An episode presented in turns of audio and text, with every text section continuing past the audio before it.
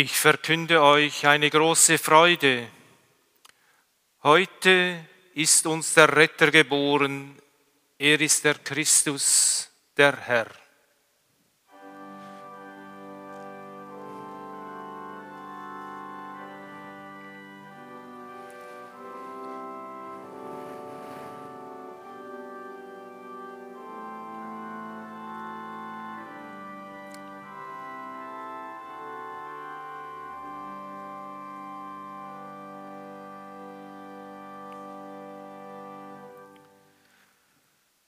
Der Herr sei mit euch. Und mit deinem Geist. Wir hören die frohe Botschaft nach Lukas. Ehre sei dir vorher. In jenen Tagen erließ Kaiser Augustus den Befehl, alle Bewohner des Reiches in Steuerlisten einzutragen. Dies geschah zum ersten Mal. Damals war Quirinius Statthalter von Syrien. Da ging jeder in seine Stadt, um sich eintragen zu lassen. So zog auch Josef von der Stadt Nazareth in Galiläa hinauf nach Judäa in die Stadt Davids, die Bethlehem heißt, denn er war aus dem Haus und Geschlecht Davids. Er wollte sich eintragen lassen mit Maria, seiner Verlobten, die ein Kind erwartete. Als sie dort waren, kam für Maria die Zeit ihrer Niederkunft und sie gebar ihren Sohn, den Erstgeborenen.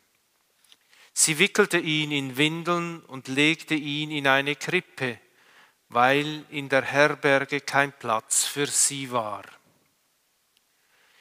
In jener Gegend lagerten Hirten auf freiem Feld und hielten Nachtwache bei ihrer Herde.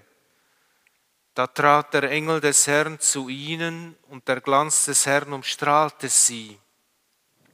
Sie fürchteten sich sehr.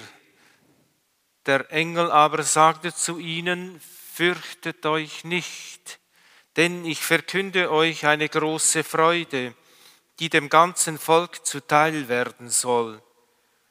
Heute ist euch in der Stadt Davids der Retter geboren, er ist der Messias, der Herr. Und das soll euch als Zeichen dienen. Ihr werdet ein Kind finden, das in Windeln gewickelt in einer Krippe liegt. Und plötzlich war bei dem Engel ein großes himmlisches Heer, das Gott lobte und sprach, Verherrlicht ist Gott in der Höhe und auf Erden ist Friede bei den Menschen seiner Gnade. Evangelium unseres Herrn Jesus Christus. Lob sei dir, Christus.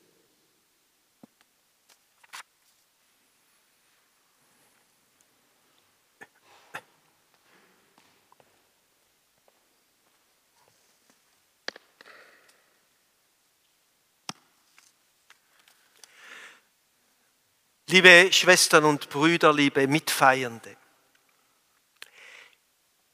ist es Ihnen auch schon gelungen, einen Mitmenschen auf den Geschmack zu bringen?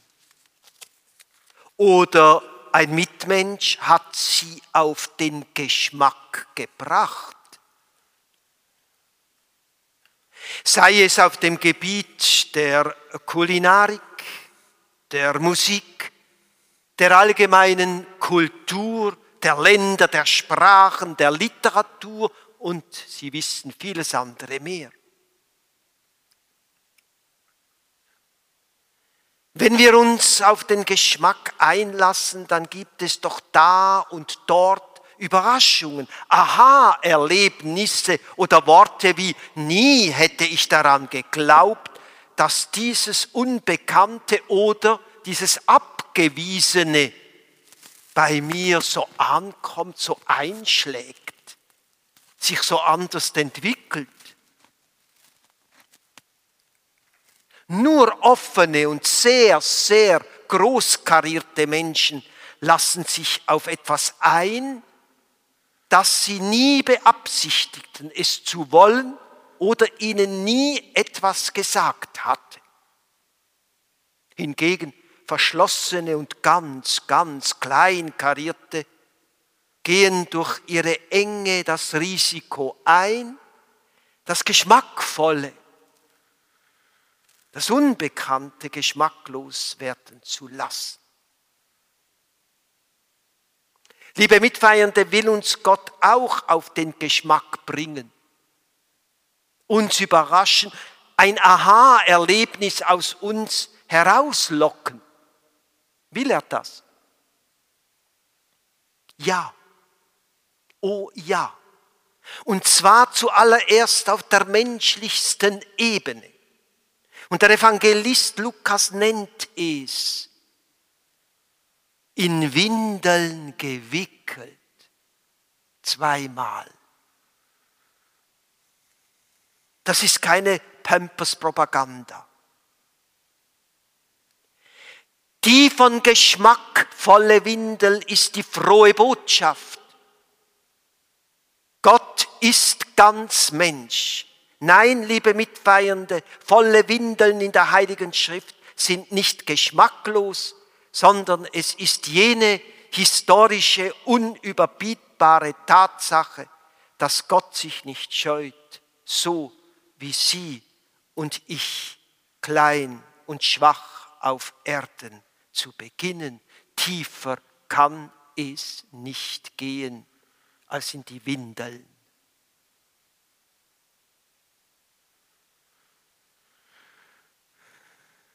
Die Windel und ihr Zweck ist für mich persönlich, liebe Mitmenschen, die stärkste Aussage über die Menschwertung Gottes. Für viele ist das göttliche Kommen auf diese Art geschmacklos, für einige grundsätzlich ein weißer, unbedeutender Fleck, für andere lohnt es sich, sich mit diesem geheimnisvollen Geschmack, mit dieser Person aus dem Himmel ein Leben lang auseinanderzusetzen. Und liebe Mitfeiernde, uns allen ist es doch ein freudiges Anliegen, Mitmenschen auf den Geschmack zu bringen. Insbesondere Kinder und Jugendliche sind darauf angewiesen, durch geschmackvolle Impulse das Leben zu bereichern. Eine Geste der Liebe, da geschieht doch Bereicherung, Entwicklung, Entdeckung, Neues.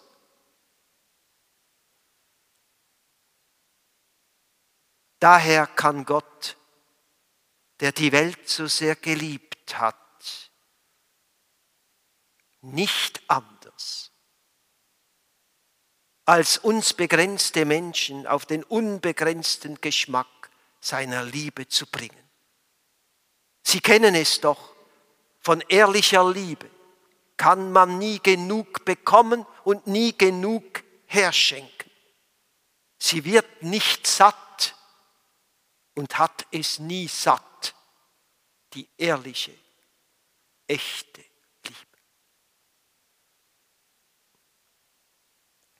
Im persönlichen Brief an seinen engsten Mitarbeiter Titus konkretisiert der Apostel Paulus diese Liebe, das heutige Fest, er nennt es Erscheinung Gottes auch, also die Geburt Jesu und die Botschaft aus dem Himmel, die Jesus durch seine Person in der Welt hörbar, sichtbar und fassbar gemacht hat.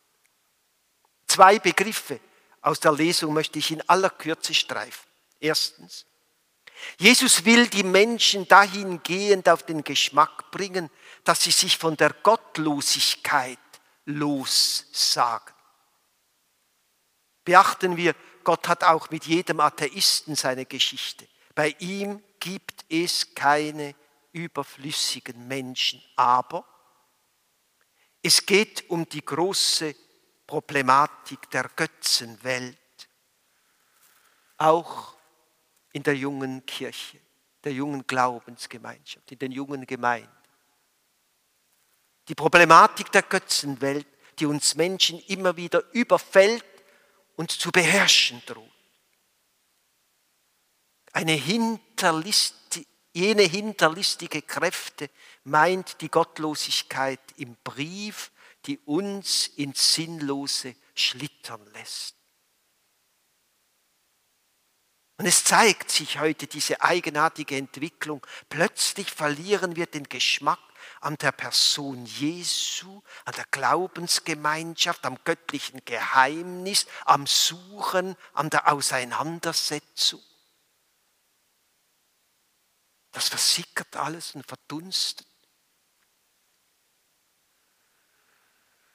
Ohne dass es uns oft bewusst ist. Jesus der Christus aber gehört nicht in die Kategorie der Götzen, denn Götzen werden von den Menschen bedient und gefüttert, um sie in Stimmung zu bringen. Wenn wir ihn heute feiern, diesen Jesus, dann sollen wir unmissverständlich wissen, die christliche Wahrheit ist eine Person, eine Gegenwart, ein Gesicht, ein Mensch. Jesus der Christus, der dem Leben der Menschen Sinn und Inhalt gibt. Der evangelische Theologe Hermann Betzel schrieb im 19. Jahrhundert, es könnte gestern Abend geschrieben worden sein, Nehmt einen Augenblick Jesus aus der Welt, nehmt das Kreuz von euren Kirchen und von den Altären und aus euren Herzen, denkt euch, ihr werdet von uns 1900 Jahre betrogen und belogen worden, es ist kein Heiland geboren, es ist kein Erlöser gekommen, es ist nie der Himmel aufgetan über die Seufzer der Erde. Was dann? Dann, meine Lieben, hätte unsere Heimatstadt große Paläste, mächtige Bauten, Kunst und Wissenschaft könnten in ihr blühen. Aber die Gräber wären ohne Hoffnung, und die Herzen ohne Trost. Zweitens, durch Jesu Hingabe am Kreuz, dem geschmacklosen Akt der Menschen und durch das geschmackvollste aller Ereignisse, die Auferstehung, das Leben am Ostermorgen, schafft er sich ein auserlesenes Volk. Ein auserlesenes Volk, das voll Eifer danach strebt, das Gute zu tun. Damit sind wir gemeint. Wir heute, und das ist wohl das wertvollste Weihnachtsgeschenk, zu ihm zu gehören. Aber durch diese Auszeichnung müssen wir uns keineswegs Stinkwindel wichtig nehmen, sondern schlicht und einfach einander auf den Geschmack bringen, Gutes zu tun. Und zwar voll Eifer, wie Paulus sagt, immer wieder. Und nicht aufhören zu träumen, liebe Mitmenschen, was es heißen würde, wenn der Mensch sich gegenseitig in Sachen Frieden auf den Geschmack bringen würde.